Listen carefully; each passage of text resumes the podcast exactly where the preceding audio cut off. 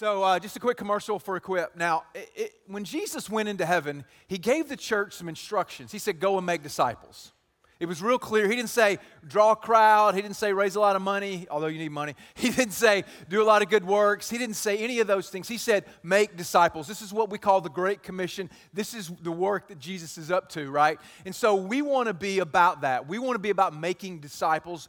Disciples are people who know Jesus, follow Jesus, and lead others to do the same. Okay, very, very, very simple. We just want to make people that do that. We want to train people, develop people to be able to do that. We believe that one of the one of the uh, one of the weaknesses of the American churches is as we've drawn crowds, we haven't made disciples, and so we want to be the greatest disciple-making church possible in our generation. We want to be able to do that to just multiply people, and our method for doing that, our training tool is called Equip that you see on your screen. Now, Equip is a 10, 10 week discipleship experience where you learn how to be a disciple you learn how to know Jesus, follow him, and you learn how to lead others to do the same.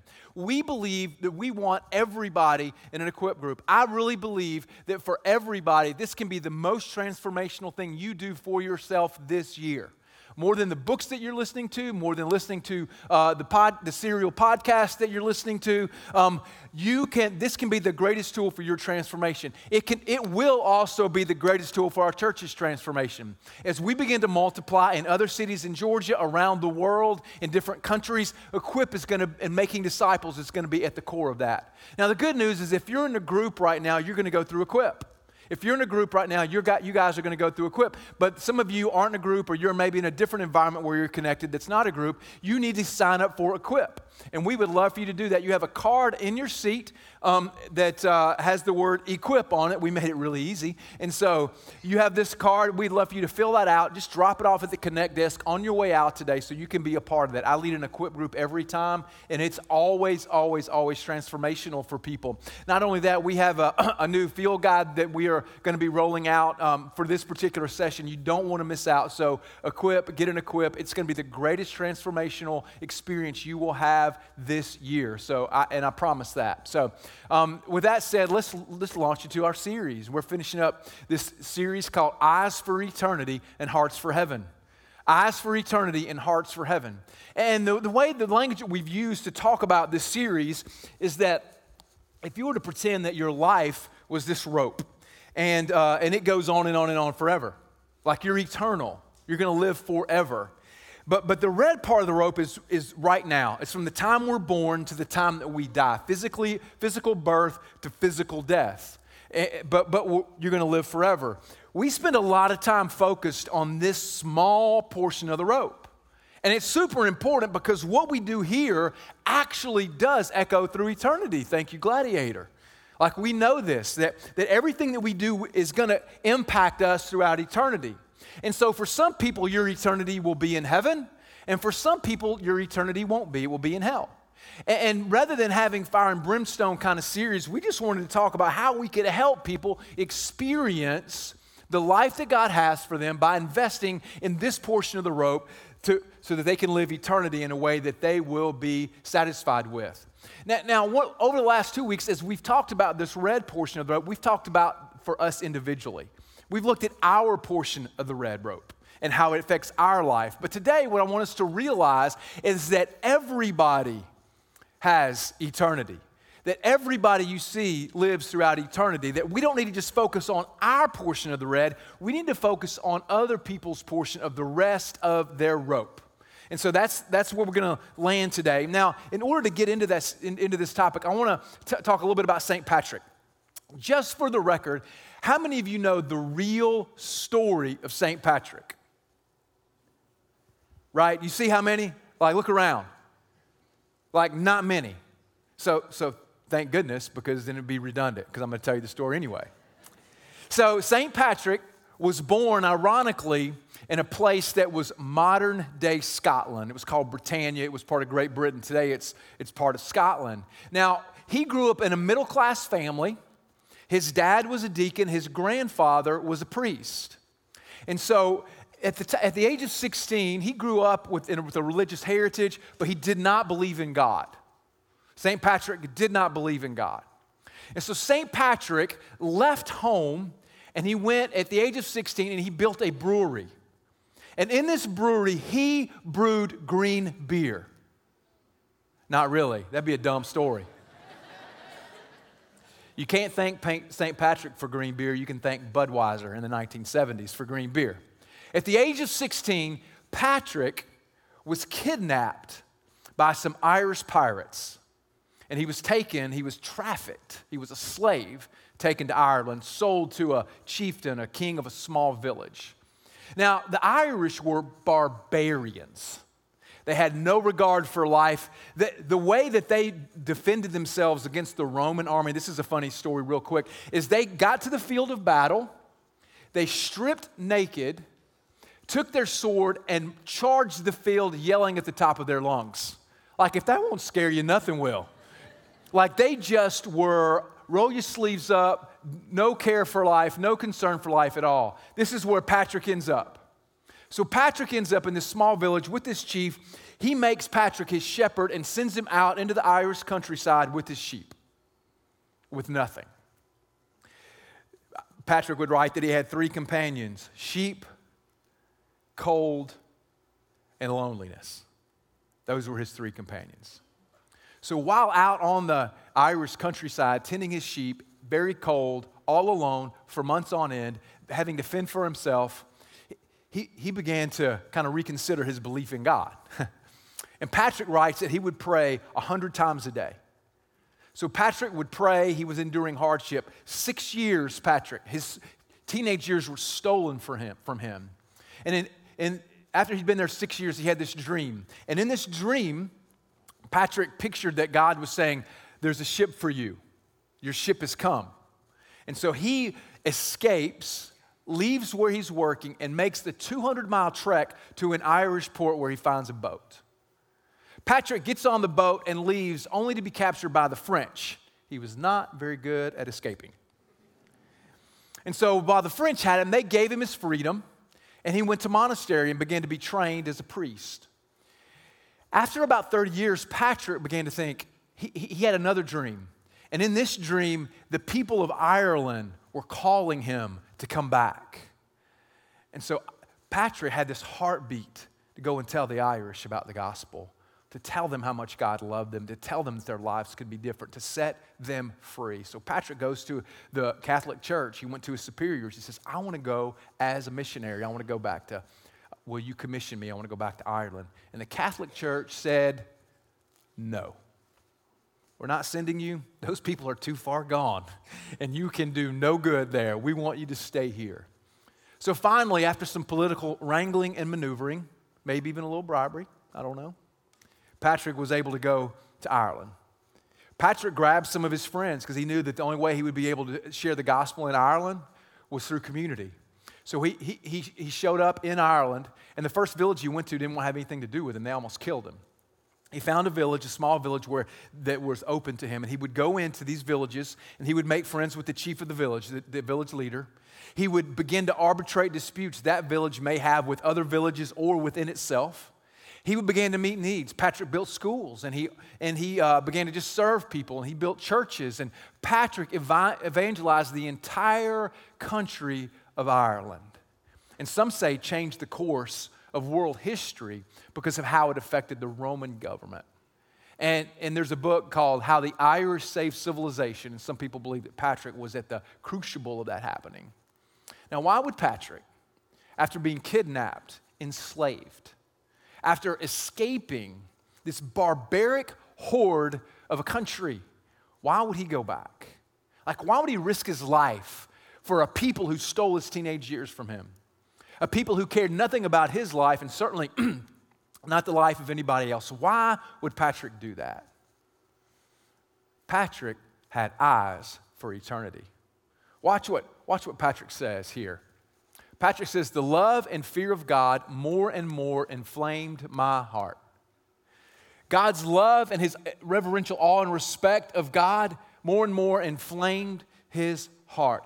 God's love so controlled Patrick, he could do nothing more than go and tell somebody some good news. And don't you love to share good news? Like, isn't good news fun to tell people about?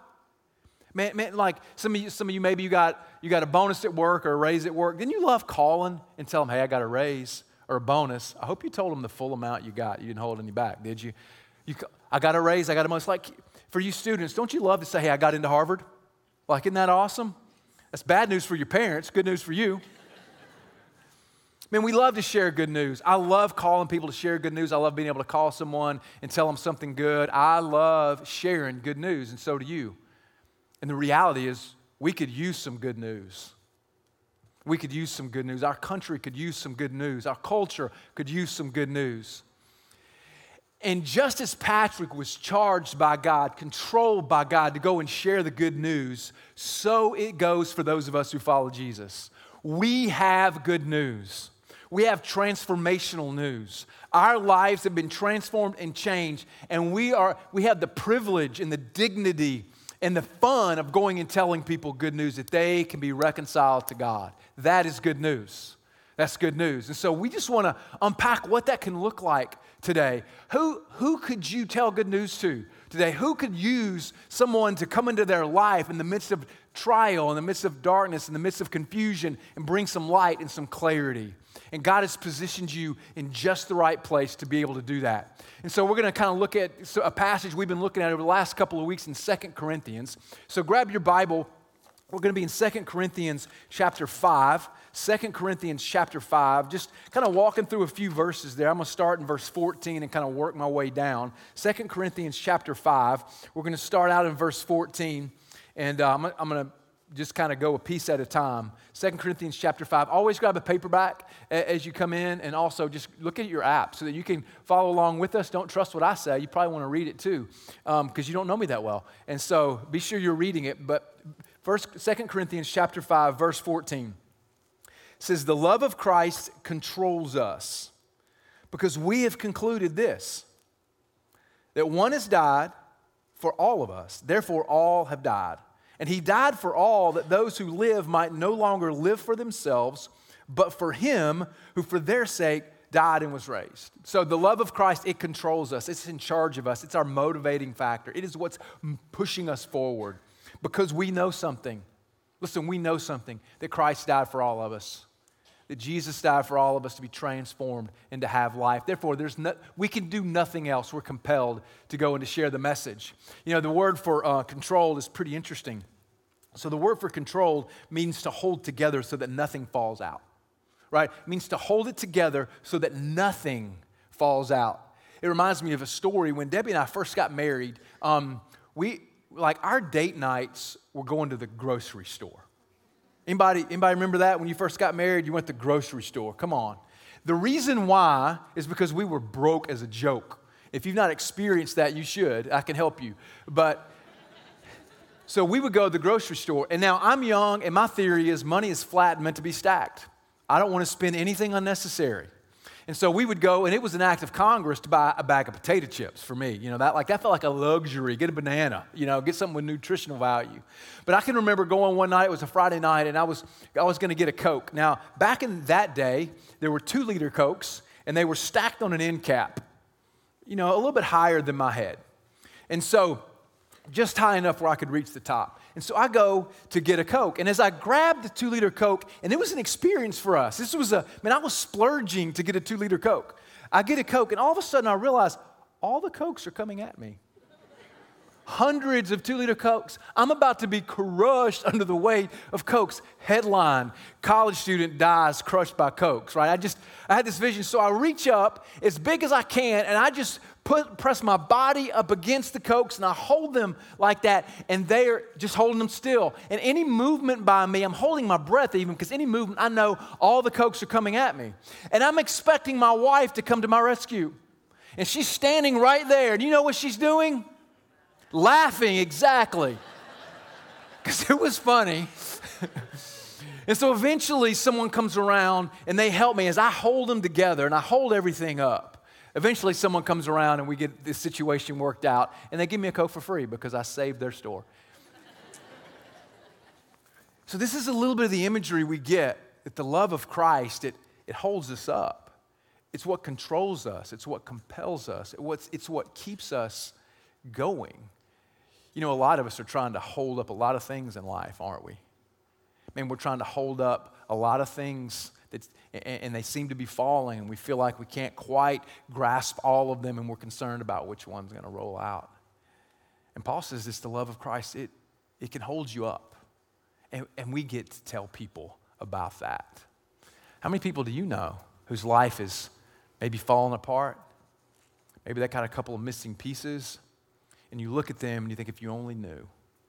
And you get this privilege and this honor of sharing with them the message of Christ and the fact that His love wants to hold them up.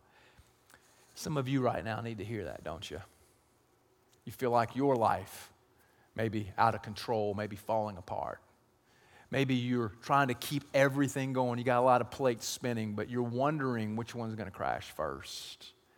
Love of Christ will hold you if you'll let Him. It's a great imagery that Paul's given us. You know, another, another image that we have from this word is that it is pressed together from every side.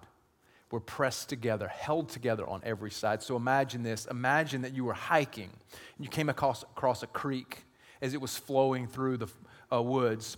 And as you came to a certain part of the creek where it narrowed, you would notice that the velocity of the water got much faster. So, God's love for us, as it presses us together, it gives us the velocity into eternity.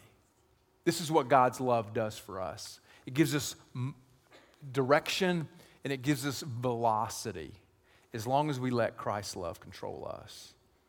Now, we're all controlled by something. We're all controlled by something. Like some of you are controlled by the need to be in control, aren't you? I mean, you want to, con- you know, you want to control your schedule. You want to control your environment. You want to control your coworkers. Um, you got married and thought you could control your spouse. How'd that one work out for you? You had kids. You want to control your kids. You got money. You want to control your money. You want to be able to be in charge of everything. And what we realize quickly is that it's hard to hold all those things together. It's hard to be in control of all those things but we need to let the love of Christ control us. Some of you are controlled by relationships. You know, we live in a culture that is controlled a lot by what, what do they think of me? What's their opinion of me? Do I measure up to them? Do they, how, what do they think about how I look or how much money I make or the house I live in? And we begin to be controlled by this opinion of other people. We thought we left that behind in middle school, but it followed us into adulthood. Some of us are controlled by our finances. We have a certain way we want things to go, a certain amount we want to give, and we, are, we want to spend, we want to make, and we, we let our money, our finances control us rather than controlling us. You have to ask yourself the question what is it controlling you? What have you worried about this week that's controlling you? What have you spent money on this week that's controlling you? Right? And what have you planned on this week? What, what have you spent your time planning, daydreaming about? That, that could be a sign of what is controlling you. And when God's love controls us, we become a conduit for this love to go into flow into other people's lives, to flow into eternity. And this is what God's called us to. Paul goes on in verse uh, 16, 2 Corinthians 5, verse 16. Paul says this From now on, because I'm controlled by the love of Christ, I don't regard anyone according to the flesh. Even though we once regarded Christ according to the flesh, we regard him no, like this no longer. Okay, so because I'm controlled by Christ, I don't look at other people the same.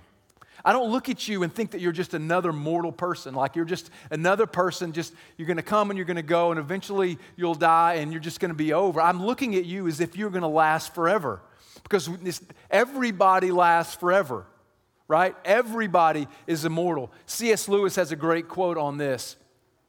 And Lewis said, There are no ordinary people. Like, turn to your neighbor and say, You are extraordinary. Boy, that was weak.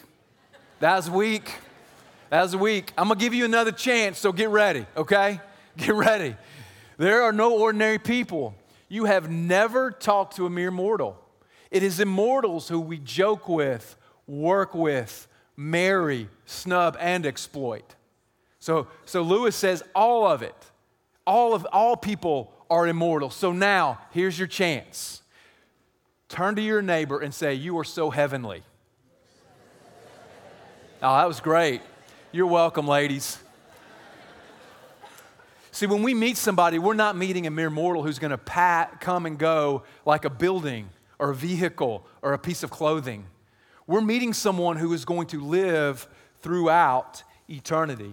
We're meeting someone who has an eternal destination. And we get this privilege, this opportunity to talk to them about how they can live their future. And we have never met a mere mortal. When you're eating lunch today and whoever's waiting on you and bringing you food or taking your order, or maybe you're at home fixing a sandwich, watching people on TV, is you're exiting the parking lot today and you get frustrated because it's crowded and you want to say something ugly, say it under your breath. But you're not looking at a mere mortal. You're looking at somebody who's going to last forever. And that's what Paul says. We don't regard people anymore just based on the flesh, just based on the appearance. We know because of Jesus' resurrection, because he lives forever, that we will be resurrected. And when we see people, that's what we see in people. And then he goes on, he says, okay, so now we're, we're, controlled by Christ, so we should do something. So one of the things we do is we don't see people just for this world only, we see them for eternity. He goes on, and he says, therefore, if anyone is in Christ, he is a new creation. The old has passed away, the new has come. This is kind of like a coffee cup verse. You know, if you've been in a Christian bookstore um, because you had nothing better to do, you were in a Christian bookstore and maybe you bought a t shirt or a coffee mug or something. This is a verse that's on, it's very popular. It's one of the first verses that Christians memorize when they come to Christ. It's because we're new. Man, we love new. I love new. I love the idea of being new. I love the idea of getting a new body. I love the idea of getting a new future. I love the idea of new. I love new anything, small things to big things. I love new. And so, what Paul is saying is that you get to be new. And specifically, there's a lot of new that happens, but specifically, what Paul is talking about, there was an old way that you lived, and you were selfish. Now, turn to your neighbor and say, I'm selfish. No, you were selfish. You're not selfish now. You were selfish. That's wrong. So, selfish. Now, we're all selfish. We start out selfish. It's the natural drift of our lives is to be selfish, right? But what he's saying is that's the old way. The new way is I don't see it as selfish. I am a servant. I serve other people. I put people, other people's interests ahead of my own. This is how I live life. And this helps me to store up treasures for eternity. This helps me to tell others how they can have a better eternity when we move from being selfish to being servants. This is how we're supposed to live. Like, I am so selfish. I, but it, when you, if you want to cure your selfishness, you should have children, right? I mean, you should have kids. A lot of people have kids because they're selfish, because they want a kid. That is a bad idea. That's a bad idea. So just, just this morning, this happened to me. I'm, in, I'm, looking for, um, I'm looking for something, a specific item of clothing that I'm going to wear today because that's, I'm planned out. I'm going to wear it and I can't find it. And all of a sudden, I notice on Instagram that one of my sons who has gone out of town is wearing it this morning. And so I was selfish, but I wasn't. I let him have it, even though I didn't know I let him have it. Uh, and I'll let him have it when he comes home. But, but the reality is, we're, we're, built selfishly. And when we are new, we become unselfish. And we want other people to experience this new creation. We want to tell other people how they can be new as well because it is good news. It's good news. Then Paul goes on in verse um, verse 18. Verse 18, um, Paul says this. He says, All this is from God, meaning the fact that we're controlled by the love of God, the fact that we are a new creation, the fact that we don't see people in the flesh as just mortal, we see them as immortal. All this came from God, who through Christ reconciled us to himself. Now, reconciled is about to show up five times in just these few lines. So it's a very important word. He reconciled us to himself and he gave us the ministry of reconciliation. So God reconciled us to him, and then he says, Hey, you go and do the same thing. Now, this was so important to Paul, he repeats it in verse 19.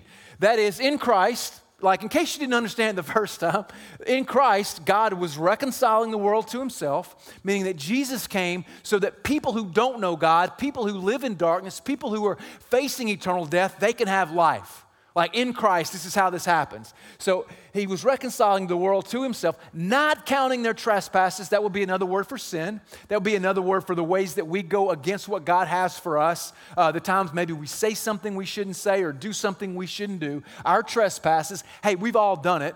We've all done it. I know there are some people that when you talk about sin, they'll be like, well, I just can't believe you talk about sin. Listen, you think about it every day. You know everything you say wrong, do wrong, don't do right, and don't, don't say like you want to. Like you know these things. It's just the obvious. And now at least you're able to put a name on it and have a solution. So, all their trespasses against them, and he entrusted to us the message of reconciliation.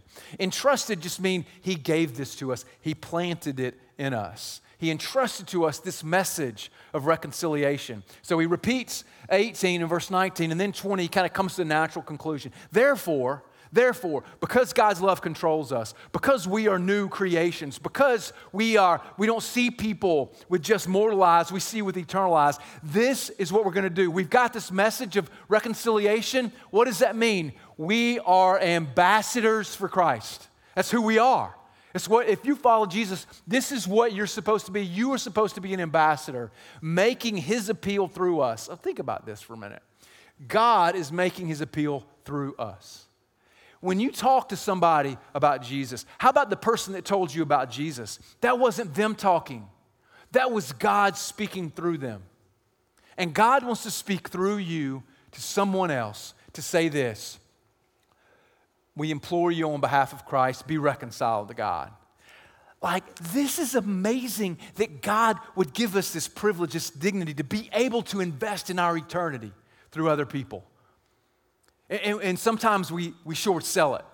Now, now, the word reconcile, when, when I think of the word reconcile, I think back to the old days when you had a checkbook. Anybody remember a checkbook?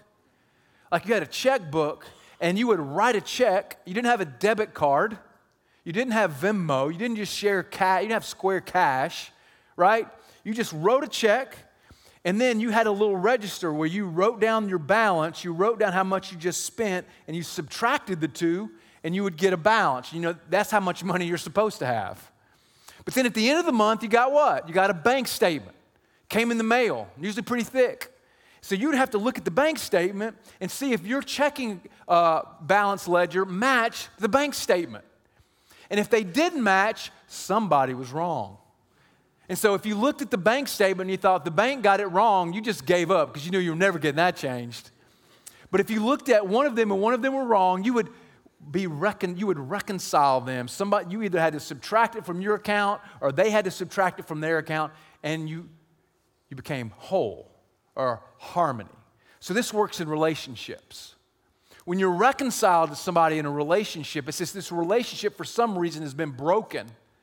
And that the two people decide, hey, we want, we want to live in harmony with each other. We want to be reconciled together. And they decide and they are reconciled together. So imagine this. Imagine you have a friend and you are, you're just, um, man, the relationship's broken and it was all their fault.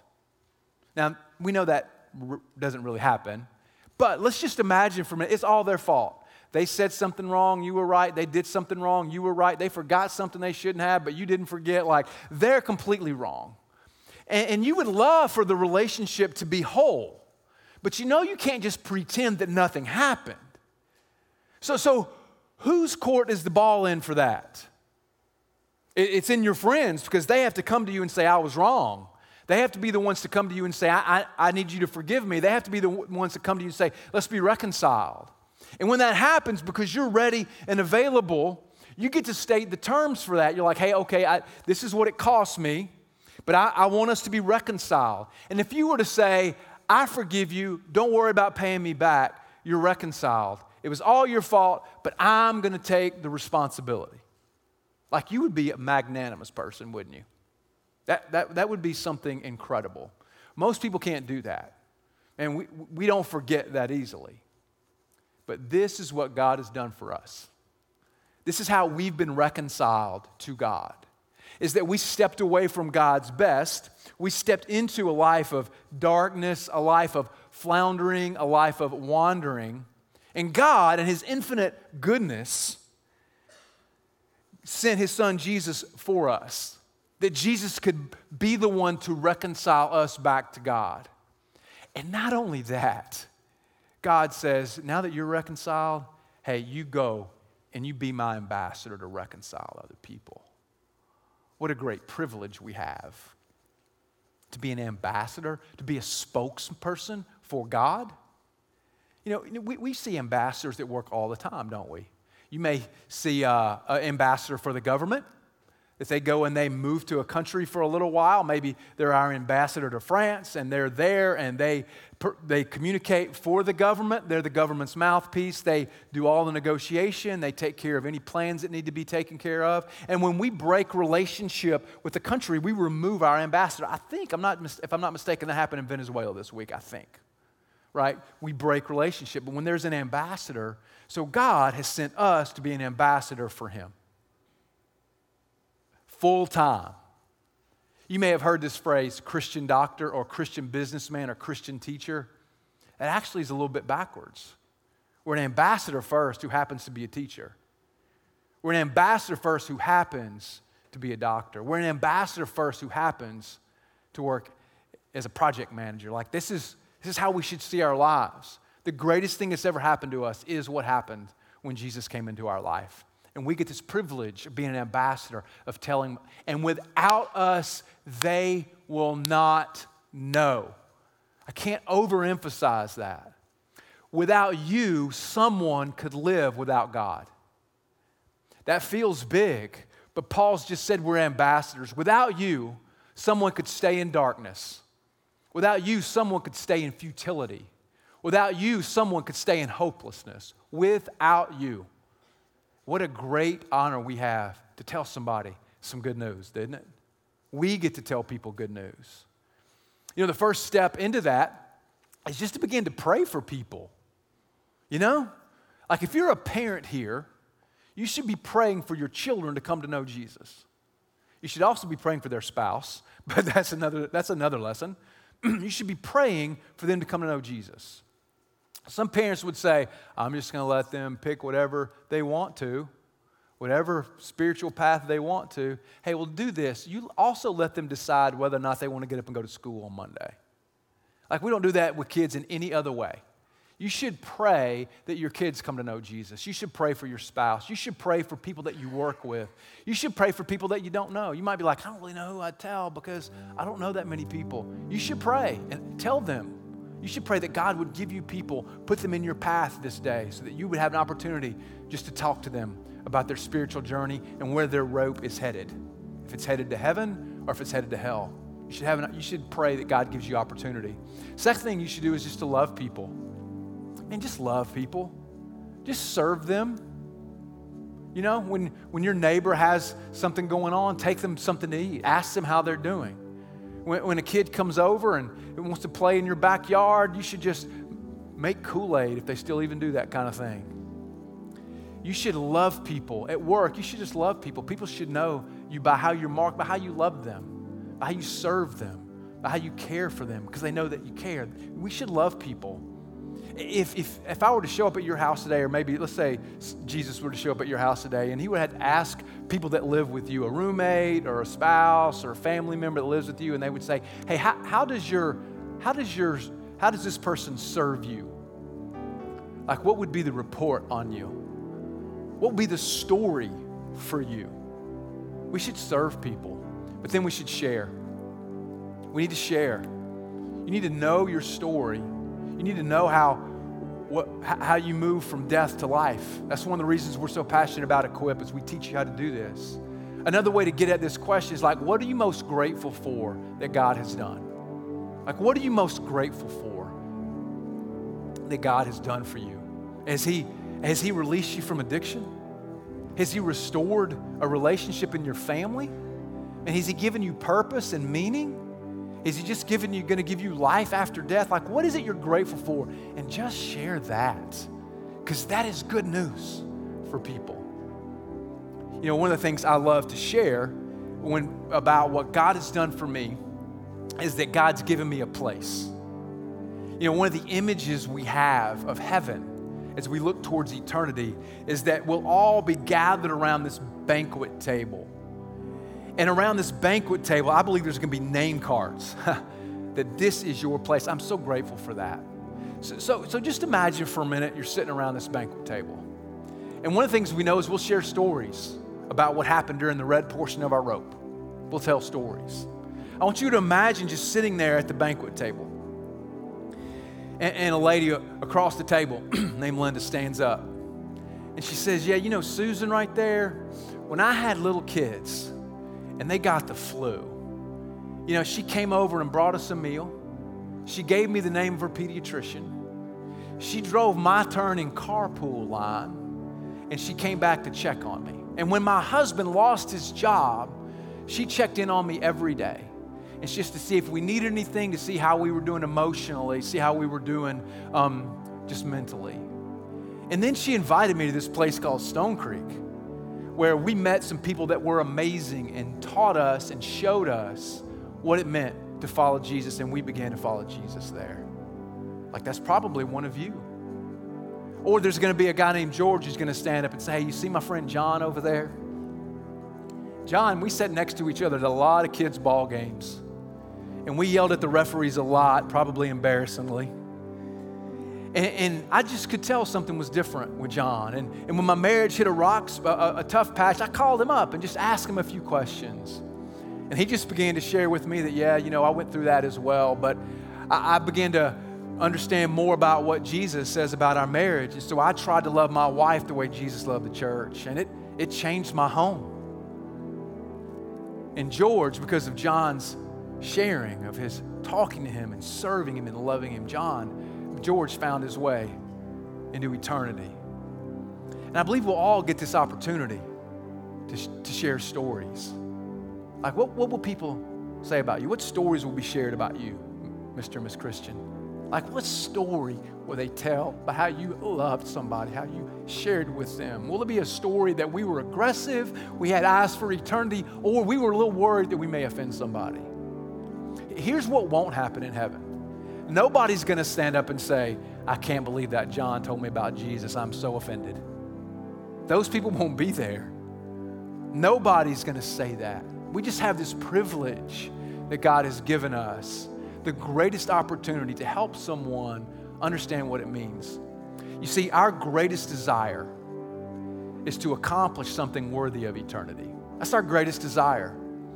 The drive that you have, your desire to do something, it's not temporary. It's something that God has placed in your heart, and He's trying to birth in you a vision larger than yourself. He wants you to have a vision to accomplish something worthy of eternity, and helping other people get there is at the top of the list. That's how we invest in eternity. You know, let me close out with another story about another Scotsman that we all know William Wallace. You may remember the movie if you've seen it, that as, you, as in the movie, as he comes to um, the battlefield, he's an intimidating figure. You know, in real life, William Wallace was six foot nine when the average height was five foot nine.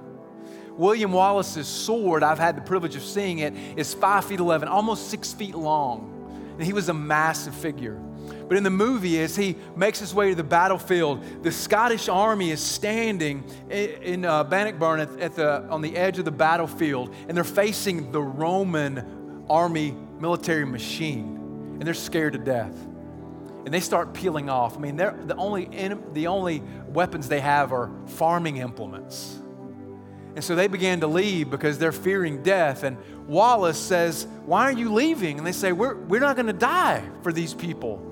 And he says, Die, you, you fight and you may die, run and you will live, at least for a while.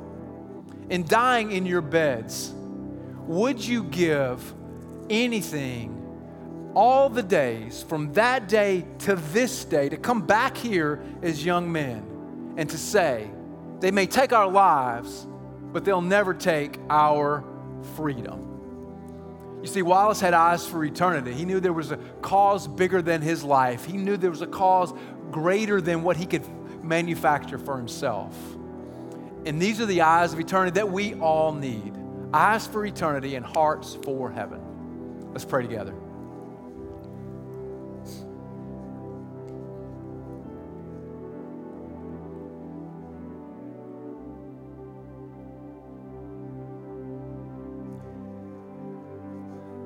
So, God, if I could be your mouthpiece for just a moment, that there are people you want reconciled to you in this room right now.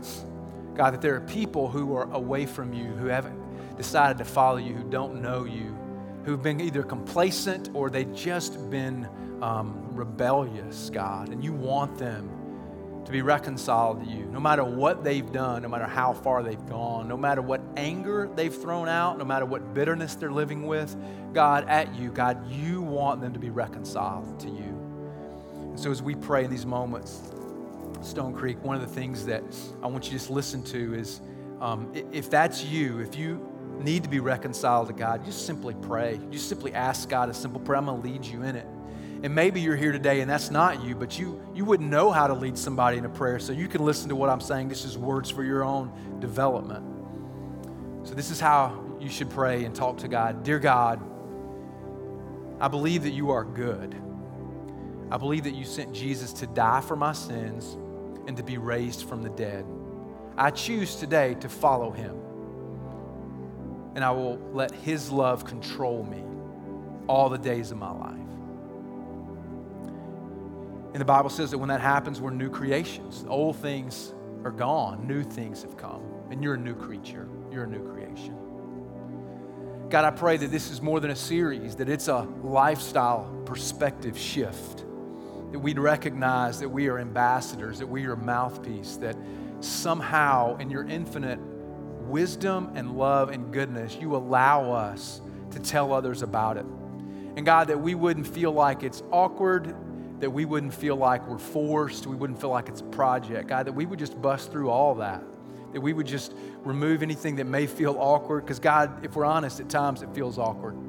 And at times it feels like we're not getting it right. And at times we want to and we don't, or we don't and we wish we would and we have regrets. But God, I pray that we just be a, a, a church of people who are following you, who are controlled by your love and want other people to experience what we know to be good news. God, we just pray that Jesus would be front and center in everything that we do. It's in his name that we pray. Amen.